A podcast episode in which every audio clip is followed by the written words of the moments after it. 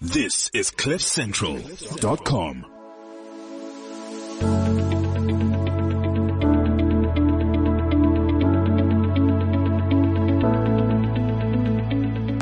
Welcome to the Understanding Cancer podcast, a series of key conversations that bring together all you need to know about cancer, empowering you with information and knowledge. This 10 podcast series is brought to you by Discovery. My name is Sonia Booth. Each week we chat to some of the country's foremost experts in the fields of health and wellness for cancer prevention and also for support during cancer treatment with fascinating insights relevant to every person out there. Our second episode focuses on the cancer journey and today I am in conversation with medical experts from Discovery Health.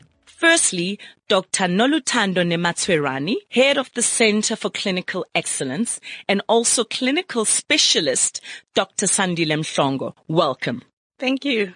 Thank you, Sonia. Thank you so much for having us. Before we talk about screening and diagnosis, I want us to unpack cancer prevention. The first thing that comes to mind is the promotion of a healthy lifestyle. Am I correct? Yes, you are correct. Absolutely. So I think when we talk about uh, health promotion, obviously we look, we're looking at a good diet. You know, we always talk about um, a, a, diet that is high in, in fiber. We talk about a diet that is high in fruits and veggies. You know, we talk about physical activity, maintaining a healthy weight. So that's all part of what we would consider, you know, a, a good, healthy lifestyle that is preventative in terms of, of cancer. I don't know if there's anything else that Dr. Mhlongo would like to add. Um, I think to Dr. Nolu's point, the two additional things maybe to mention is um, in terms of living a healthy lifestyle, smoking and alcohol intake. So, uh, and I and I think she deliberately wanted me to mention those two items. I'm not sure because she she thinks I'm a, you know, I have excessive alcohol intake. um,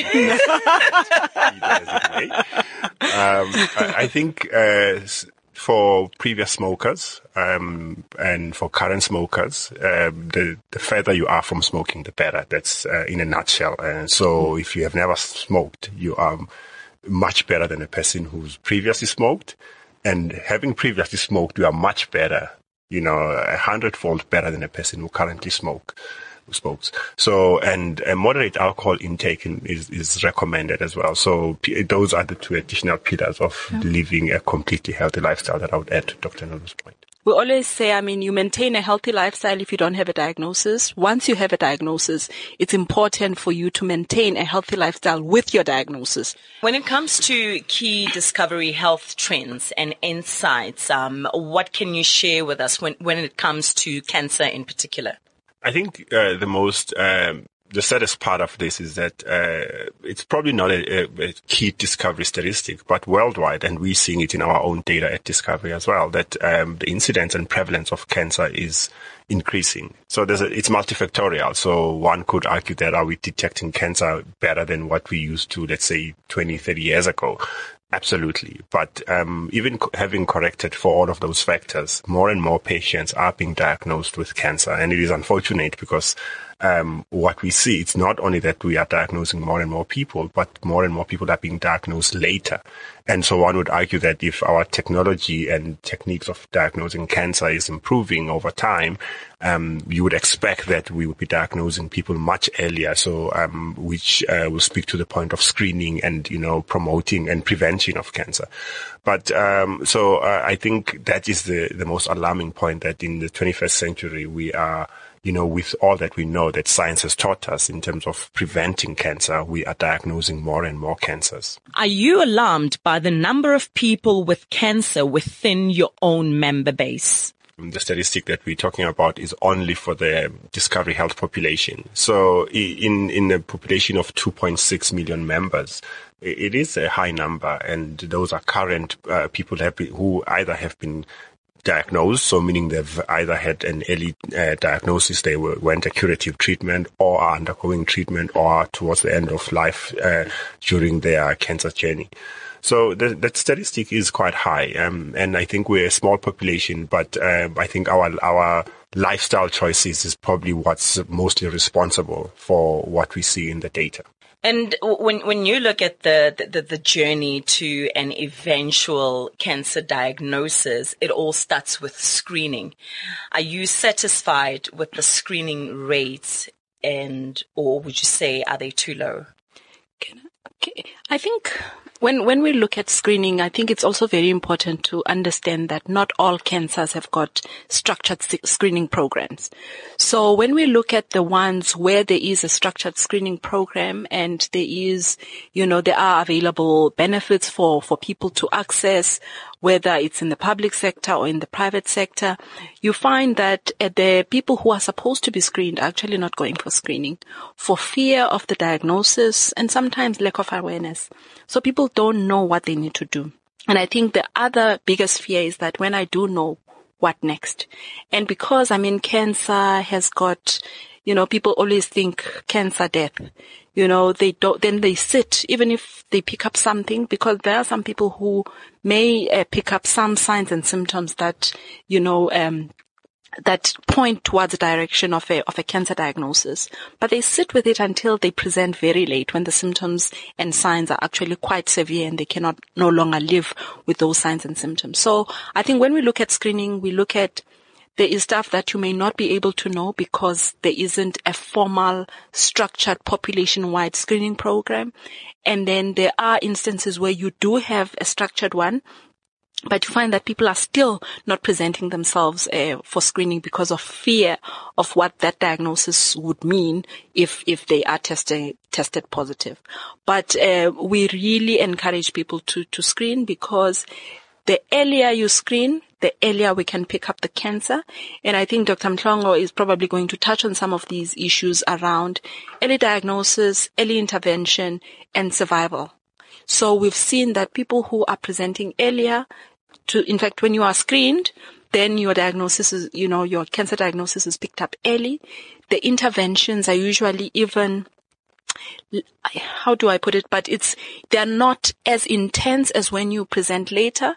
Uh, so some of the cancers can be easily removed or they can be cured with uh, some of the treatments that can be given to those patients. And you find that the outcome, the overall outcome is much better for the patient. It's cheaper for the system and it's, it's overall good for, for, for, for everyone else who's involved. The patients themselves, the families who have to look after those patients. Because remember, there is also the burden, um, of disease that impacts the, the, uh, you know, the family and, and the loved ones once a person has a cancer diagnosis. So I, I think uh, absolutely, um, to Dr. Nolu's point, the issue that we're seeing is that uh, even where we have screening programs, um, the participation in the screening programs is very low.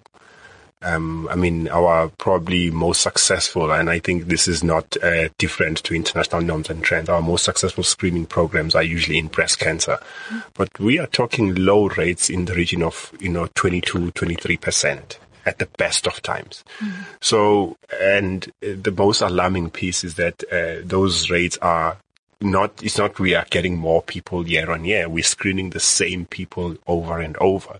So, um, not that we we would rather not screen those who qualify for screening, repetitive screening, but it would be so nice if we could say that population of people participating in screening programs is growing. So mm that's not happening. mm And the other challenge is also around educating people around if there are no structured screening programs, as uh, Dr. Nolu highlighted earlier, not every condition has a population-wide screening, and we shouldn't screen, we shouldn't encourage people to screen when there isn't an evidence-based program that we can re- refer them to to participate mm. in, because that is, has its own harms as well. Mm. So the benefit and harms of screening ought to be weighed carefully. And so we, at Discovery, we, we follow nation, nationwide and international guidelines on screening programs. So, but for where there are no screening programs, there's nothing that prevents people where they, uh, where they see manifestations of problems to seek advice and help from their clinicians, or their healthcare providers. So uh, I think that's where um, the issue comes in that people assume that because there's no screening, mm. then there's nothing to be done. Yes, mm-hmm. if there isn't a screening program, if you see a lump that doesn't, that you mm. cannot explain on your mm. skin, or you mm. see, you know, uh, you, you, you, I mean, um, to be honest, you, you passing, you know, your bowel habits have changed, you're losing excessive weight, or that you mm. see blood in the urine or in the stool and so on and so forth, or you're coughing up blood that you shouldn't wait for that to simply disappear over time.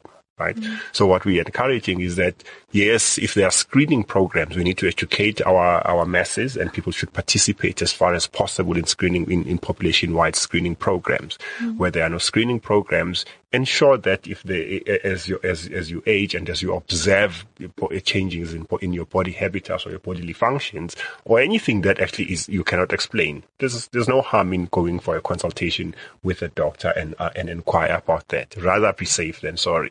No, definitely. I mean, I, I've got an example of, of a patient of, of, of mine some years ago who had repeated urinary tract infections. Um, and he was consulting for these infections until the one day when he presented to us, he already had blood in the urine and he had bladder cancer. And I think once you have symptoms that are not resolving, where there is a diagnosis that, you know, it's a working diagnosis that the doctors are using to treat you, but you, you feel that, you know what, I've been on treatment, several courses of antibiotics, I'm not getting better. You must almost look for a second opinion to say, is there something untoward that that we may be missing? And I think we've seen it many times where, you know, patients are being treated you know, they move from doctor to doctor having symptoms that are unexplained. So those are cases where we should be worrying and looking deeper to see if there are any any signs that this patient could be having cancer. And I think, I mean, if you look at bladder cancer, it's not like there's a structured um, screening program. But if you are presenting with symptoms that are just not going away, it's very important for you to to to to be, you know, you know, to to be you to to seek uh, further, you know, confirmation of what exactly is going on. Um, and I think this is really important for patients because sometimes uh, a person lives with those symptoms. They say, okay, I've been to doctors, I've been treated, um, and then they accept that diagnosis even though the symptoms have not resolved women, I mean, we, we know about um, the importance of having regular pap smears and mammograms. And like I said, we mm. encourage to check uh, for lumps uh, during showers. Um, w- what does the uh, screening for cancer entail in general for men and for women? So if we look at women, so women, um, it also obviously is dependent on your age. So when we look at cervical cancer screening, I mean, we know that, um, you know, cervical cancer is, uh, is one of the top uh, cancers for South African women. Um, uh, breast cancer being number one and then cervical cancer is one of, is the second one. So for cervical cancer, you actually start screening earlier.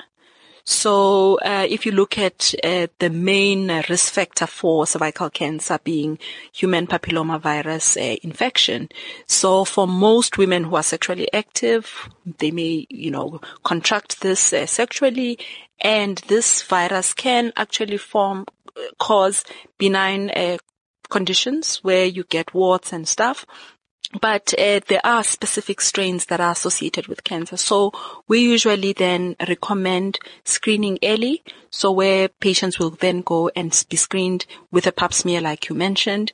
And I mean, now there's also recommendation of an additional test where you actually check for this particular virus, which is associated with, uh, with cervical cancer.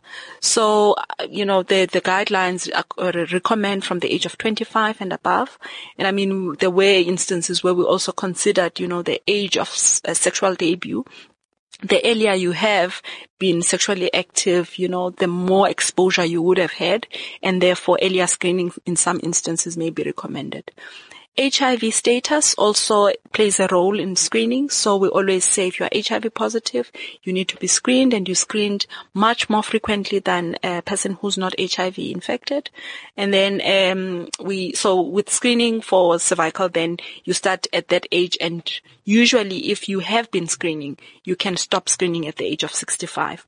But for women who have never screened at all, if your first uh, screening is at 66, we'll still allow you to, to be screened. So they usually are looking at people who have never screened and say you can start. And then the frequency is every three years if there's no abnormality. If there is an abnormality, then the, the doctors will then decide to rescreen you until they're comfortable that there is nothing abnormal that they pick up from the cells of the, of the cervix. Um, if you are HIV positive, the frequency is much more, so annual screening.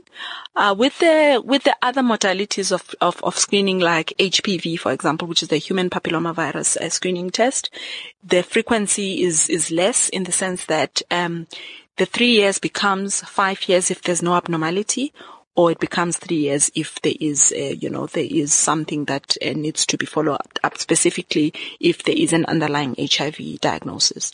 And then mammography. So if you look at mammography, I mean, we know that there is a relationship between some genetic, uh, you know, um, in fact, there is hereditary breast cancer and there is breast cancer that, uh, you know, happens to most of us. So if you look at hereditary, sporadic. yeah, it's sporadic. So if you look at hereditary breast cancers, I mean, it's actually a very small percentage of cancers. So most of what we see in breast cancer is not actually related to genetics, um, which is why, you know, yes, we need to look at those who are predisposed because of their genetics and make sure that they are screened early on and they are screened as frequently as possible.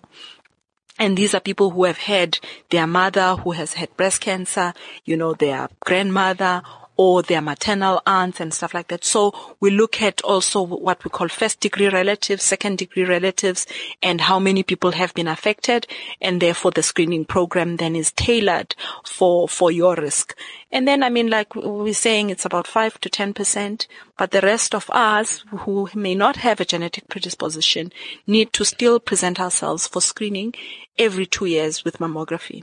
The age of uh, initiation varies uh, from guideline to guideline, but uh, most guidelines will start at 40. There are some who will recommend from 45 and the majority will recommend from 50 because the older you get, your risk also increases.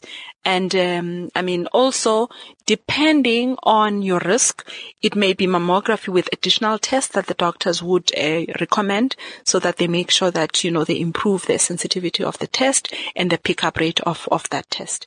So if we look at the cancers, those are the two main screening, um, you know, uh, programs that we can talk about. But it doesn't mean that those are the only cancers that women can get. I mean, we know there are, there's ovarian cancer, you know, which is related to, to the women as well, but uh, there is no formal uh, screening uh, program for that. I'll leave Sandile to talk about the men. Seems like there's a bit of a bias. right? I don't mind talking about the men and their so, prostates. so it, it's interesting that actually uh, prostate cancer being um, the commonest uh, male cancer so the you know this has been a, an old argument uh, if you ask scientists uh, doctors around the world urologists oncologists anybody. The, the, the evidence on screening for prostate cancer um, using PSA is actually very questionable. So over the years um, there has been a, a, significant question if there is a if there is a, a gain or um, or no gain for, uh, using that screening program. So a lot of uh, doctors still recommend uh, patients to just to do from about age 40 a PSA. Um, it's a prostate uh, specific antigen. It's a blood test. It's a simple blood test that they do, but the data supporting that uh, is uh, depending on where you are. It's it's not equivocal. Um, and so I would say actually uh, pro- uh, probably um, there's uh, depending on risk. So each individual main male over the age of 40, depending on their risk, should have a conversation about their doctor to actually decide how they ought to go forward uh, with the screening for that individual. So if you look at, if I was to say what would we recommend for all males, it would be um, very incorrect of uh, of us to say this is what we know. The science scientists agree this is the modality of screening, but we know that actually prostate cancer is. Uh, I, I, can't remember where I read this, Nolu. Um, uh, every if, if every male lives long enough, they'll have prostate cancer. Yeah. So no. if, so, and in fact, this has been confirmed. If you look at cadaveric studies of, mm. you know, older gentlemen, almost all of them, I think it was above uh, 70, uh, if I remember well, they had some changes in the prostate that was indicating changes towards cancer or already cancer. And most males, even with prostate cancer, die of natural causes or other causes. Yeah, and, prostate. and I think that that's where the debate has been coming to say, if you screen and you diagnose everyone with cancer, what happens today is that once you have the diagnosis, then there's an intervention. So like Sandile is saying, if you've got a condition that would not necessarily have killed you, and now we have all these men who will have these, you know, uh, uh, invasive procedures being done where they, their prostates are being removed when actually um, the, the, the, the, the cancers that they, have are considered low grade. They would not have killed them. So I think that's where the debate has been coming uh, from to say, is screening uh, every man that you see on the street who's about above the age of 40 um, going to give us uh, some form of clinical benefit that if we had not done so, we would not have achieved. But then having said that, I mean, uh, in the South African context, this is an argument that we've heard from some of our urologists that say, if you look at the developed countries where they've been screening for longer than we have, they've got um, they've got more established uh, screening programs. With us, we have not been screening that long and I don't think even our rates are that high. In fact, they are very low in terms of screening because we know that men don't present themselves well uh, for, for some of these screening programs what they have been picking up specifically in African men is that the, the types of cancer that they pick up is quite aggressive. So the prostate cancer in African men has been seen to be more aggressive, which is why even in the, in the recommendation, if you say for everybody else start at 50, they would believe that for the African men start earlier at the age of 45. But I think the question is around the intervention to say, do you intervene the same way for all men that you pick up um, this cancer? Which is why it becomes an individualized discussion between the doctor and the patient to say here the pros and cons of doing the test. And once the test is at this level, this is the intervention. But I, I know Sandile has spoken about PSA. I want to talk about the, the other test that is painless, but a bit uncomfortable and and I think we should talk about it and I think most men become very uncomfortable when we talk about it. It's called digital rectal examination. I remember this very well when I was a young doctor when I had to ask the old men to turn over for me to examine their prostates. The only way you can do this is through the rectum. So you put your finger in there to feel for the prostate. I'm telling you men don't they don't find this comfortable for understandable reasons, Sonia. But but Sonia, you and I, we go and present ourselves for a pap smear and it's uncomfortable, equally uncomfortable, and we do it religiously. So for men, you know, you can just put the finger, uh, you know, there and feel for the prostate because that on its own can give you a sense of whether the prostate has got, you know, cancer. You know, they, you feel for the size, you feel for the, the, the smoothness, is it irregular and stuff like that.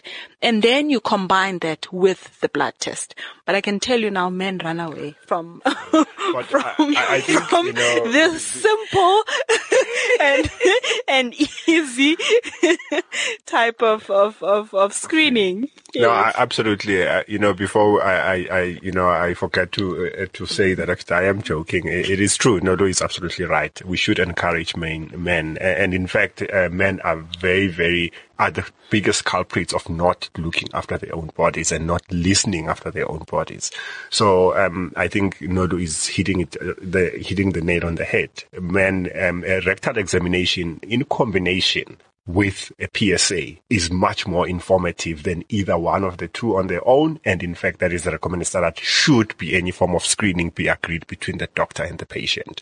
So, um, and in general, men over 50 should be going routinely for evaluation with their doctors. And um, to be quite honest, I would, I would encourage my father and we should encourage all men, all men to really start listening. And I don't think it's even relating just to prostate cancer men in general generally present with much sev- more, uh, of any condition. They they generally present much later with much more severe um, uh, symptoms and with much more severe disease progression because you know, it, it's, you know, we have to be mm. macho, we have to be strong, we have to mm. stick it out there and, you know, simple things. Uh, and it's, it's, a, it's, it's, an examination. It takes all of five minutes, uh, the rectal examination. It's, it's not that we are talking something actually that, you know, uh, for the rest of your life, you you, you know you you you will actually have uh, you, oh yes, mentally you might be you might traumatized. but you know, I have to add something. You know, for me, the reason why I'm I'm I'm raising this and highlighting it, I think even the even the doctors themselves. They don't so because this is such a, a, an uncomfortable examination, and I don't know why, because when, when we go and present ourselves for pap smears, nobody thinks it's uncomfortable. They say it's the right thing to do and therefore we'll do it. You find that the conversation does not take place even when the man is in the room. So I think for us here, we are saying for the men, they must ask for it as uncomfortable as the doctor can be, this is the right thing for the patient. So, you know, it is about making the, the men aware so that they can make the doctors comfortable to do these uh, these investigations on them. And I mean, it's it's it's quick and yeah, quick. Aside from prostate cancer, what other cancers should men be aware of? There's colorectal cancer as well. And I mean, colorectal cancer is not cancer that only affects men, but I mean, when we look at the screening programs for men, it will be prostate and colorectal but obviously colorectal will also apply to women. So with colorectal, I mean, it's also an uncomfortable uh, type of screening because it's either you collect the stool for the screening or you have a colonoscopy. I mean, for any patient who has had a colonoscopy done, they will tell you it's an uncomfortable type of investigation. But it is a, an investigation that looks inside uh, your colon um, to actually see if there are any suspicious uh, lesions. And if there is anything suspicious then they can take a piece of tissue and take it to the lab to see if it is cancerous or not. And as part of that, they could actually remove some of the, of the lesions that, you know, that may seem benign, but the most important thing is that it's a visualization. It's a camera that is, you know, inserted inside a person's body and then it looks inside to see if there are any problems. But I mean, even before people screen, I think there are certain symptoms that uh, Sandile mentioned early on around, you know, a change in bowel habits. You know, if you have today constipation, ongoing constipation, you know, your stool changes, suddenly it's watery and all that stuff, you need to be worried. I mean, we've known, um, you know, friends who have had uh, these, uh, these diagnoses.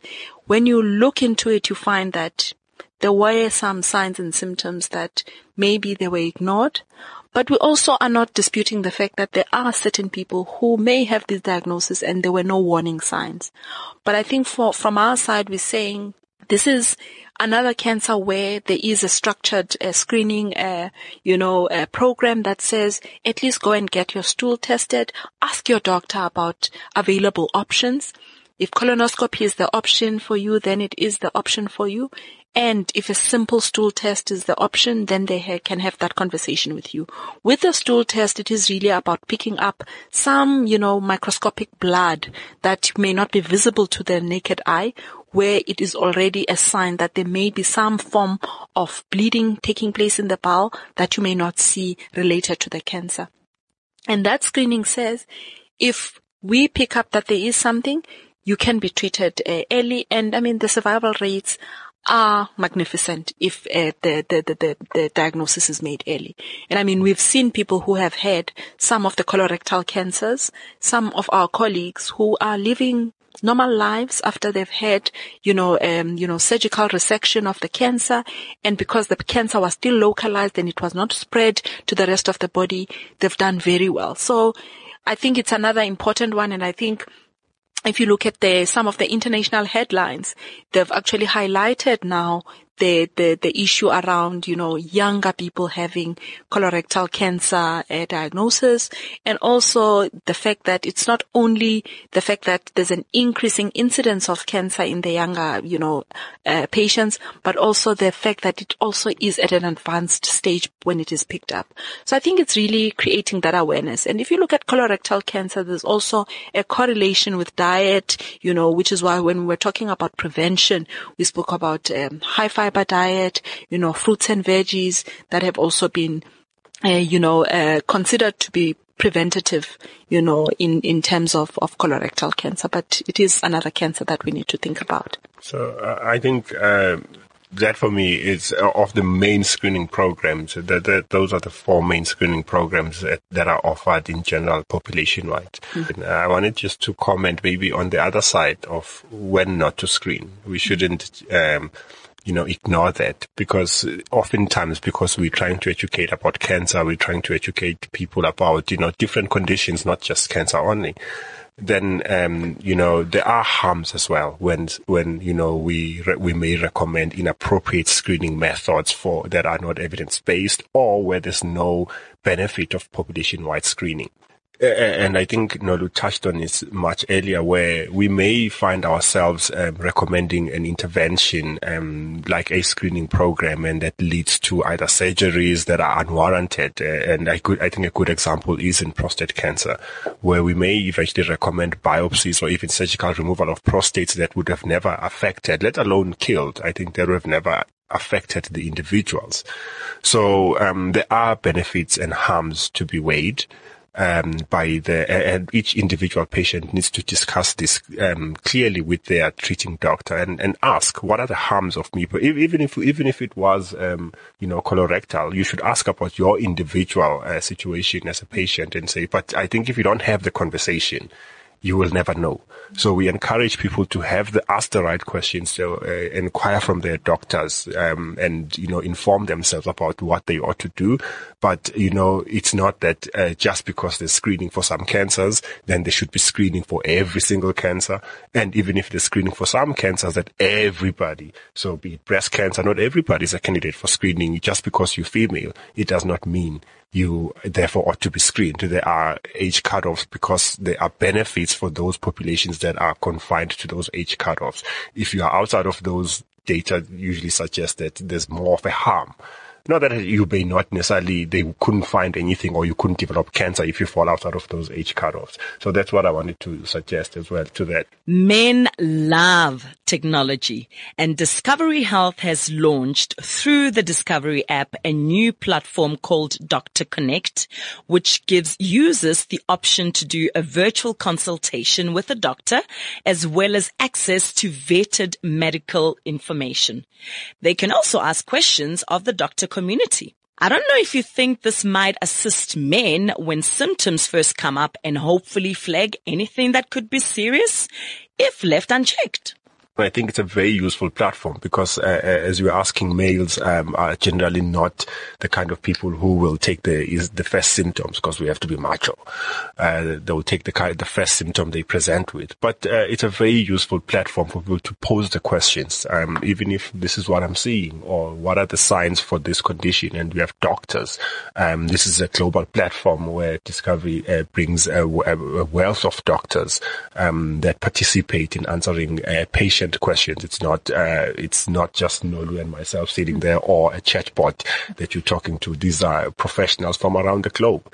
And, um, it, it, should be a, a, platform that I think our, our, our members, um, should welcome because it takes away the fear of going to a doctor. It's anonymized. And for, from that point onwards, you may find that the doctor who's responding or the committee of doctors responding might recommend that you consult physically with a doctor. At least you have some kind of insights about as to where where maybe it was you were torn between it's it's something minor. And you know some some people might see you know dark black streaks of uh, something they can't recognize in their stool to a doctor like Nolu and myself, that could be, this is melena. Mm. And so to a, an average person, you can ask that question. This is what I noted and, it, and there's no change. I'm not constipated. I've, I do not have a runny tummy. Nothing has changed. I haven't lost weight or I was going to gym, but I've lost two kilograms. So I don't know. Mm. And our recommendation would be, well, that sounds like there could be blood in the stool. You should consult. So that's for me, Dr. Connect enables those kind of easy questions where if you're uncertain and, or you could have access to a doctor without the fear of, um, having, you know, taking something very light or really having access to a doctor on tap, if I can put it that way. And I mean, when, when we move away from, from screening, we, we talk about the diagnostic uh, phase. What does it take to diagnose cancer? I mean, tissue samples, blood scans? What are the various forms of diagnosis? So you, I, I, I guess I don't even have to answer you because I think you have it right there. so, um, like R- remember, I'm your fifth grade student, and I, I, think I think for me, what's important is for people to know that there's no such thing as a stupid question, right? Yeah, absolutely, no, true. Absolutely, because we're dealing with something that is very complex. It's it's very complex, and different circumstances um, and different types of cancers will be diagnosed uh, differently. I, I think uh, in most cases, what we've all been taught and what the average uh, person tends to believe is that a tissue sample at some point would be the confirmatory test, and I, uh, that's that that remains true. For I would say, uh, please don't quote me on these numbers uh, as a, a, number I'm sucking out of my head right now. Probably 95% of cases you would require a tissue sample to confirm the diagnosis. So a tissue sample is where a part of the body, either through a biopsy or a resection or whatever, you know, um, usually commonly it would be a biopsy. So where either a needle is put in and the sample is aspirated or um, in a colonoscopy. So they might resect if they see a polyp and they take it out and they send it to the laboratory for further analysis by a, a doctor called a, a, histopathologist or a tissue pathologist. So that would usually be once they kind of have some information. So most cancers you'd start with simple tests. And I, and I think medicine for me, that's what, that's why I love it for the simplicity right? So, uh, and, the, and, and the fifth grader is is not grader is even more confused now. No, no, no. That's actually that's that's that's what's lovely about it. It's simply you, st- you start with simple things. You know, um, a patient, for instance, will present, let's say, with a breast lump right? A clinical examination is what every doctor should do. And you should question if your doctor does not examine you clinically. Because uh, on average, I know I wouldn't say on average. The expectation is that each each evaluation includes a history taking. You know, when did the lump appear? What what has changed about it? What is unusual? Why you know why are you here? taking care of your family history. If the history has not been taken just because we, there's a lump and we move on to a biopsy, you know, we've missed a lot of information because Nolu spoke about family history, let's say, of your, of your first degree relatives. You know, is there a risk of this being a genetically uh, um, uh, or in a hereditary cancer, even if it is a cancer. And it's, it, it wouldn't have been justice done if all of that information is missing. So a clinical examination captures just the basic background of the current problem, your family history. What are your risks? What are your social, you know, what are the social, we spoke earlier about the social habits. So why would they not come into that, into that part of the question? And then we move on to the clinical examination. So that's where the doctor is really trying to now say, let me see for myself. What can I see? What can I feel? What can I hear? You know, that kind of thing. And then the basic tests would be, you know, just basic radiography and some basic bloods, you know, depending on the nature of the problem. So if it's a breast, if it's a breast lump that is being evaluated, a breast ultrasound might be the starting point. If, um, um, um, a mammogram might, might, might have been had even before.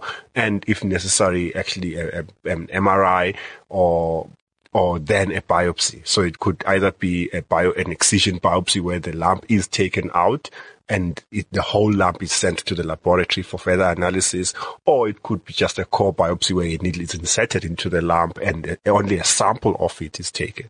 So depending on the nature of the contest and how the patient is presenting as well. So you could find a patient presenting with an advanced problem where, for instance, basic tests are no longer necessary. So you're moving to advanced diagnostics. So maybe you'd be looking at an MRI. Let's say you have an, a patient presenting with an advanced colorectal cancer. So an MRI of the abdomen and liver might be uh, necessary and then moving on to surgery right? So where they do an exploration of the abdomen and exploration of the of the site where the where where the problems are, and at times if it's that advanced, even a sampling of the of the site may may not be possible. So that happens in very few circumstances where the doctors are weary that even sampling might cause spread of the cancer if they strongly suspect. So CT scans, MRIs will usually indicate whether you see the radiologist will report on what they're seeing. Does it suggest that it could be cancer of that site or they think it's cancer that emanated from a different side. So all of that is usually put together to build a picture. It's uh, uh, uh, it's like I, I love these investigative uh, shows on TV, the documentaries, because you actually see how they, they, work exactly the same as, as doctors do. You investigate the problem.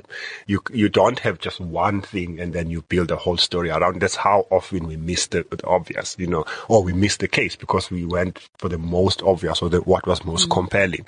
So you ought to put all of that as a clinician together with the patient and say, now that I have all of this evidence, how do I build the story around it? And then we come up with the final view because also you have, then you know what is the background of the patient? What is the correct treatment that we need to recommend on the basis of what we think the underlying problem could have come from. And also you've understood other issues that might affect the treatment, you know. So, so for me, all of that is, is, what a doctor ought to do to put together the picture. But in the diagnostic armamentarium, all of the things that you asked me about, they play a role mm. in different contexts depending on the clinical presentation and the problem the patient mm. is presenting with. I think, I mean, just to, to add to, to what Sandile has said, I mean, there are instances where patients are going to hear the doctor saying we did some tumor markers you know, there are specific blood tests that they will use to say if this blood test comes back at this level, you know, it's most likely, you know, indicative of a diagnosis of cancer. But you find that some of those may not be very specific, but they may be quite sensitive in, in terms of a positive diagnosis of cancer. So what happens, like Sunday is saying, it's usually not one single test. It's a combination of all those tests together with the history, the examination that then will give the doctor, you know, a fair, you know, and a reasonable, uh, you know, sense that this is the diagnosis that they're dealing with. And I mean, when you touch on the diagnosis stage, obviously what follows then is the treatment phase. So, uh, you know, it, it's fair to say a doctor will combine a number of things. Uh, so, depending on which doctor you're talking about and what stage the patient is at. So, for and, and uh, maybe I'll stick to just two types of examples to do, to sort of paint a picture of how different treatments in very similar circumstances, or you know what to the layperson might be the same, but actually to the clinicians treating you, those would be treated very differently. So a, a simple a simple example of a patient presenting with a polyp uh, in the in the in the colon. So it's just a growth, and uh, you know diagnosed at colonoscopy, they could resect the polyp, and they find cancer cells in there you might find that the polypectomy, which is a procedure where the, the polyp was removed, could be curative if they removed with all the margins, or they might need to go back for a minor procedure. They do a resection of the of a segment. You know, it could be a two centimeter segment of the of the colon, and that is curative. That patient no longer has cancer. They would be followed up, you know, with uh, with annual uh, colonoscopies for a period of time, and they could be the same as you know any other person walking down the street. But similarly, a colorectal patient could present with stage four, right? There's there's there's um, cancer that's seen in the liver. There's cancer that's seen, for instance, in the lung or the brain, and it's the same type of condition. To be quite honest, it, it, one has to understand the clinical presentation, the type of cancer, um, what subtype of that cancer is. So Nolu spoke a little bit earlier when we were talking about uh, prostate cancer. Is it aggressive? Is it a, not an aggressive cancer? And even the cancers themselves, sometimes they express what we call certain protein mm. that are markers for a particular treatment type. Mm. It, not everybody ought to get a particular. So a good example, an excellent example is, is Herceptin. Uh, it's a blockbuster drug for treating uh, some breast cancers. Not every patient with breast cancer is, is a candidate for, for Herceptin. Even if they were everything, same stage, same clinical presentation, same race, same ethnicity, same age, no other comorbidities. If you did not have the protein that is a receptor or a marker for response to the treatment called Herceptin, if that was your only differentiator, you start getting two treatments. So, and I think for me, that's, those are things and nuances that each clinician um, ought to be able to explain to the patients about why, which, which treatment should we choose on the basis of what. And the patient should understand that and what are the expected outcomes from that treatment. So in the early stages of cancer, and this is uniform across all cancers, in the early stages, we, we usually would be aiming for a cure. So usually surgical interventions, they might be supported by some chemotherapy and in some instances some radiotherapy that would be aiming for a cure. But the more advanced the disease is, the more difficult it is and up to a point where it's impossible to aim for a cure and then you aim for um, palliative care. Um, you can get chemotherapy in the palliative setting. So it, one should not also confuse that palliation means you are not getting um, treatment that is active, either be it chemo or radiotherapy. So in those instances, uh, I think for me, the first piece is to understand your own clinical factors, your demographics. Uh, so, um, as I said, age, your other conditions that you may have, um, your stage of diagnosis, your tumor type, your tumor mm. subtype, mm. other receptor markers that, mm-hmm. and then the doctor then will put together a treatment plan that takes those factors into account. So mm. usually the, it, it would be either surgery or chemotherapy or radiotherapy or a combination of any one of those. And um, that's in, in, at a high level, and then obviously there's detail within each treatment type.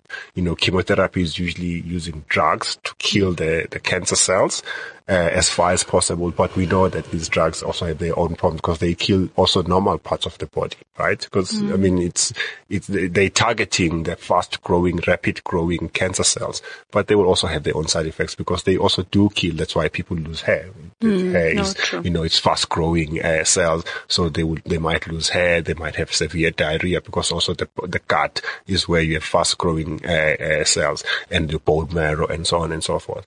So radiotherapy is used using X-rays, so to speak, if I can simplify it, to target at a specific site where the cancer is and um, to actually use ionizing radiation specifically to kill off the cancer cells. And all of those are with the hope that you can reduce or kill as may, as much of the cancer that is within the system. So chemotherapy is generally systemic, so meaning the cancer might have potentially spread beyond the site of origin. It does not necessarily mean it has, it may be that the, the clinicians, especially the oncologists, believes um, that the cancer has spread beyond where it was found. So if, for instance, it's still circulating, even if it's not diagnosed, let's say in the liver or, es- or elsewhere, but they believe that where they found it, there's a potential that there were some cells that had already escaped the original site and then to use chemotherapy to then target them in wherever they may be through the blood. And uh, surgery is usually trying to remove either if it's early, remove the local uh, cancer where it is, aiming for a cure, as I said, or sometimes actually because uh, maybe it's causing effects, especially in the liver, where either the cancer cells are compressing normal liver cells, so they may aim for removing the cancerous part of the liver so you can preserve the normal rem- remnants of the liver, or you know, so there's different combinations, and depending on what extent the disease is, the doctors would be aiming then for a, an outcome to best suit the individual patient you know, in that context. So as Sandile also mentioned earlier that, you know, there are specific markers that also determine the type of treatment that patients will get.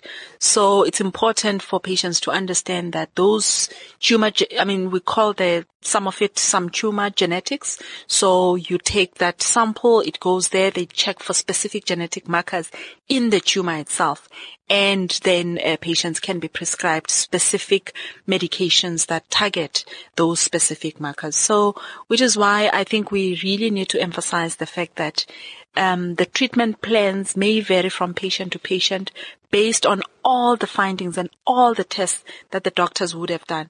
I mean, there is stuff even just on the histology the differentiation of the cells. So patients may not be fully aware of all the various factors that are taken into account in designing their individual uh, treatment plans. So the fact that you've got the same diagnosis doesn't mean that now you must expect to get the same treatment. I mean, I know people usually compare notes. Okay, I'm getting this. Why am, why are you not getting that? They must understand that the, the, the diagnosis itself is potentially a high level, giving you that you've got breast cancer, but there are many other uh, uh, varying factors that will, you know, inform what the doctors are going to do with that patient going forward. And the spread of disease being one. And also the sequence in terms of what treatment they start with first will also be, um, you know, uh, linked to what they would have found out. And Dr. Nolu, you, have been talking about tumors. Um, I would love for you to enlighten me on the solid tumors versus blood tumors. So if we look at solid organ tumors, these are tumors coming from organs like your liver, your liver tumors, your pancreatic tumors. So where it is, so we usually, I mean, the differentiation is between solid tumors, which is like tissue tumors versus blood tumors, where we talk about leukemias, and uh, lymphomas, you know. Yeah. So that is the difference. So if you look at most of the tumors that we have almost been discussing today with Sandile on the show, uh, it, we're, we're, making reference mainly to solid tumors. So when we talk about lung cancer, we talk about breast. So that's like, it solid is, it's solid organs. So, yeah. so if you think of blood cancers, think of your blood and blood forming organs. Mm-hmm. So if you think about anything, it's in the bone marrow or in your circulating blood or mm. lymph nodes. Mm. So, so th- that's considered part of your um, blood forming organs. Mm. So that would then um, speak to um, blood cancers, if if I can call it that, and anything outside of that. So starting head to toe, your brain, your throat, or all of those would be in solid organs. So not as non-circulating, and therefore they are solid organ tumors the I think we've used the terminology tumors and cancers interchangeably mm. um, uh, in common language. I, think that is that is acceptable. Um, uh, so it could tumors could mean something benign, whereas cancer uh, always refer to malignant tumors. If I can separate that, uh, but uh, I think most commonly people use it interchangeably without um, the average person understands it to be. If we talk about tumors, you could have a benign tumor, um, and in fact we see more benign tumors than we see more we see cancers. So the fact that actually, and I think it's a, it's an important distinction to always make that if I go to a doctor and they and uh, uh and they say, well, we saw a tumor on on your skin on your neck. Uh, at that point, I'm not extremely worried. I want to know, okay, tumor of what? Uh, what do we mean? Do we, okay, unlikely would have to biopsy it and only then I'll start worrying, okay, it came back as a malignant tumor. Then I start thinking, okay, because a tumor is really a growth. Mm. Whereas a cancer is a malignant growth. That's maybe what I, and so people shouldn't yeah. always be alarmed that actually simply a doctor saying you have a tumor means you know, it's a cancer diagnosis. And I think, I mean, the, the terminology that most people use is growth. The doctor says, I've got a growth. So um, you can have a growth that yes, it may be giving symptoms because of the size, because of the position. I mean, you may get, for example, a brain tumor, which is a growth that is not cancerous, but it's giving you symptoms because it's pressing against important organs, you know. So you find that because it's benign, it can be easily removed and uh, the patient can actually be fine. So the difference is that with cancerous uh, growths, where we talk about cancer, the worry with cancer is that it spreads, whereas a benign tumor is usually localized but it can give you local symptoms. It can so grow and comp- It can grow. It can just be this big thing that grows and presses on, you know, the organs that are, you know, in the, in the surrounding area. But uh, if you remove it, you're not worried that it can be somewhere else. Whereas with cancer, which is why when a cancer diagnosis is made, even though you know where the, the, the primary site is, you always look for distant spread to other areas of the body. And if you look, even for people where the cancer has been treated, part of the monitoring ongoing is to look for recurrence and also to look and see if if the spread has actually happened because some of it may not be picked up as early as when it happens, which is why that routine monitoring is is is important once a cancer diagnosis has been has been um, has been made. And I think a lot of people will know people who have been treated and as part of their follow up, suddenly something else has been picked up and you find that it is linked to the initial cancer that they had. Sonia, I wanted to highlight, you know, we spoke a lot about uh, treatment being, being patient centric, if I can call it that. um, individualized patient care based on the individual circumstances.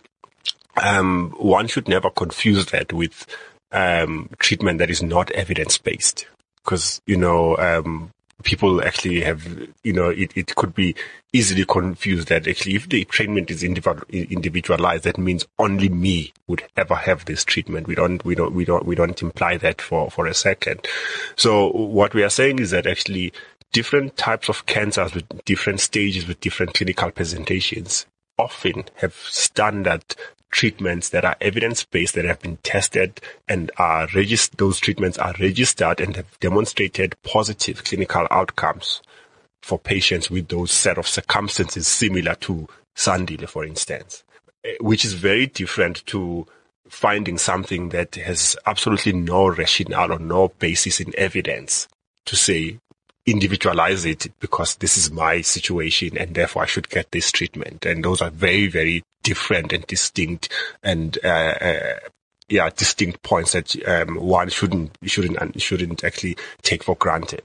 So the treatment has to be evidence based, and to the extent possible. And if patients aren't uncertain, um, I think uh, it's something that we should always encourage. Um, cancer treatment does not mean that uh, if if I'm diagnosed today, yes, there are agencies uh, oftentimes the cancer would have developed over time. Mm. So not getting treatment between today and next week is unlikely. I, I, I, maybe I'm, I'm, I'm misplaced in saying this. The outcome that would have occurred if I start treatment today versus next week is the outcome that will occur irrespective of what happens between now and next week. But to take a step back and either have a consultation with maybe if you so feel with a with a, obtain a second opinion just to get to be sure that you are doing the right thing for yourself, for your family, and for anybody else. That they, they, they, there's unlikely to be harm. And in fact, actually, if you open with your doctor about that, they will usually encourage you, and they will actually even they may recommend other doctors who are in that field because it's pointless to speak to a general practitioner and you go to an oncologist. So they, they, those are two different disciplines and specialists. So um, people should be encouraged to ensure that they get evidence-based treatment and where possible, if they are uncertain, they should be encouraged to get second opinions. Yeah. And I think, I mean, when you touch on evidence-based uh, medicine, it's always important to to highlight the fact that um, clinical evidence is growing. So you may find that what we have accessible for treating certain uh, cancers today was not available 10 years ago. And as that evidence grows, obviously it means there are clinical trials that are ongoing. So if we look at, um, you know, some of the patients, you know, you may find that it's a rare tumor or a rare type of cancer where, you know, there is limited access to, to new, newer treatments. So we, we really would like uh, patients and members out there to be aware of some of the trials that they could be enrolled in. So it is obviously the doctor's responsibility to make sure that patients are aware of what they can access in terms of those clinical trials. And also the doctor will discuss with the patient, you know, the, the criteria for enrolling into a, a trial, which could actually give patients access to therapies that are currently potentially not registered, but are being tested. And they may, they might have been existing therapies that are used in other forms of cancers, but they are expanding the indications to other forms of cancers where there is a likelihood of getting a positive uh, outcome. So I think it's very important for us to, to, to, to really emphasize the importance of good science when uh, patients are accessing treatment uh, and making sure that patients have got that awareness and they have got the, they they have um, those open discussions with their doctors around what's available and what's not. Dr. Mhlongo, earlier on you, you, you, touched on palliative care and I, I, I, would love for you to touch on the um, Discovery Health Advanced Illness Benefit because that, that seems to support members to navigate and it offers uh, support for dignified death. It's, it's not an easy topic, but these conversations have to be had, right? Absolutely. Um, it's, it's a very challenging uh, conversation. I think uh, even for clinicians, um, it's uh, first of all to approach the diagnosis of cancer with patients. Uh, it's not uncommon to hear stories of patients who, um, even doctors tell you that you know the moment you share the diagnosis with the patient, it's as if they blank out from that moment. It's like you're alone in the room. And equally for patients, uh, all they hear is "I have cancer." Um, to what cancer, maybe they would link it to why they were being examined. So if it was the press, or they they would link it to that. But the conversation um, about just informing the patient of cancer um, is a very difficult one, and I don't think. Um, we as clinicians are, uh, we, we do, we, we, I think there's still a lot more we can do to ensure that those conversations about just the diagnosis are had and had correctly in the right context. And so when you talk about palliative care, uh, the danger of uh, us uh, so often is that when we think of palliative care, is that we think of uh, palliative care being an alternative to cancer care. So that's the first piece that uh, when we we're, we're, trying to work in, and we spent a lot of time in collaboration with clinicians around how do we find the, the right place to position the benefit, because the benefit, as you rightly say, it, it's an important part of of the of the treatment armamentarium during the cancer journey, not after you've gone through your cancer journey and we're like, okay, listen, there's nothing that you can get anymore now. Go be palliated. And it has always been conversed that way. So if you look at the at, at current literature um, uh, all around the world, palliative care is part and parcel of treatment during the cancer treatment. So it should be given to patients as part of their treatment. And the piece that I love most about this conversation is that uh, if you really think about it, it's really to support patients through during their journey at, at whatever aspect of their journey you may find that um, a, a one patient will require more intense, for instance, hospice type care, and that's usually where we saw palliative care playing playing a role. And you know, more, there's still that thinking in, in society that when you're being palliated, it's because you ought, the, the choice is either being at hospice or going to die at home. It's it's not about it's not even about being a, you know a dignified death. It's really about making sure that patients throughout their journey get the right amount of support, the right amount of care for either symptoms, for the symptoms of their cancer, symptoms of their chemotherapy or radiotherapy, and they are supported right through. So the, intensity, depending on your stage, and I, I, think that's, that's, that's, that's, that's how I understood your question. Depending on your stage, you might need more intensity of the, of the palliative care. So a person who's probably got advanced cancer, who's got, um, um, you know, who's very limited in terms of functional capacity will need a lot more intense support either through maybe you know, they will have severe pain, so they might need a, morph- a, morph- a, morphine infusion and so on and so forth. They might have severe nausea and vomiting, so they might need support either through intravenous infusions and so on. So what we decided uh, at Discovery is that we needed to design a benefit that understands these different patient needs and say, how do we best support our members? And of course, I'll be the first one to acknowledge that um, the, the, there's a vast amount of things that can be done, and we, we, we, we try our we trying our best. And I think the benefit, to a very large extent, tries to achieve this by saying, as patients need uh, more intensity in terms of their palliative care. Not that they didn't need before. So we always offer it even through the oncology journey, through the oncology benefit, to offer supportive care, anti-nausea medication, um, um, antidepressants, um, pain medication, um, and so on. And so there's lots of stuff that we offer.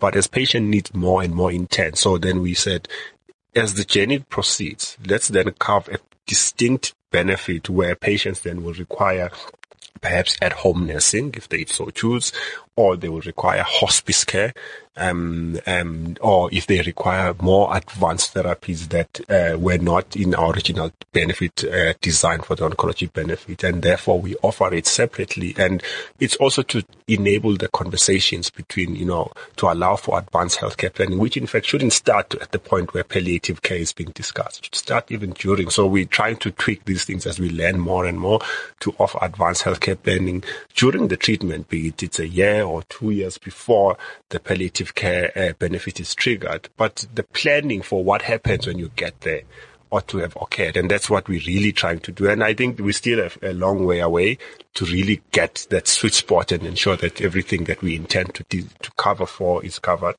But uh, I think our our collaboration with the palliative care specialists, oncologists, is, really and and in fact actually patients. We work together with uh, um, activists uh, in the cancer space and survivors who also give us feedback. We've spent time interviewing uh, uh, survivors of cancer in our in, in, in our in our benefit offering to to ask them well, how do they think we should do this, and also make sure that it's supported by science in the evidence based component of it. It seems that the more advanced the cancer, the more you want the right team around the patient with the patient at the center. This has been raised by patients, you know, uh, before where there is a cancer diagnosis and who is supposed to be in my team of treating clinicians. So I've got uh, skin cancer, do I go to an oncologist? Where do I go? So I think it's, it's important for patients, ideally, specifically if you've got advanced cancer, it becomes a team effort. Um, early stage, you may find that, you know, the surgeon may be the only one involved, but ideally it should be a team. So I think for patients, once they've got the diagnosis, they need to really find out uh, who needs to be in that team because most of what is involved in cancer care is really a, a team approach. Um, that involves an oncologist, a surgeon. I mean, there's other support, you know, uh, you know, stuff that needs to be there. In some instances, even genetic counseling is uh, required. In some instances, even, uh, you know, supportive care in the in the sense of palliation because there are doctors who have trained and specialized in some of that work. So it's important for patients to know that you know you, you, you may be taken care of by a team. It's just not one doctor looking after you uh, as such. Dr. Noluthando, Dr. Sandile, thank you so much for your education and enlightenment.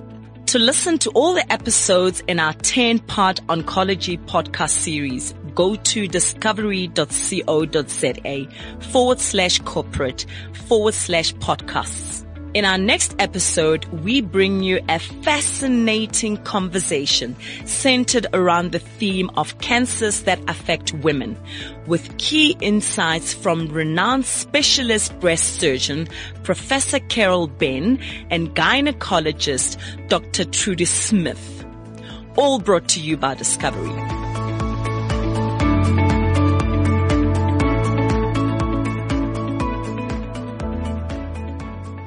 This is CliffCentral.com.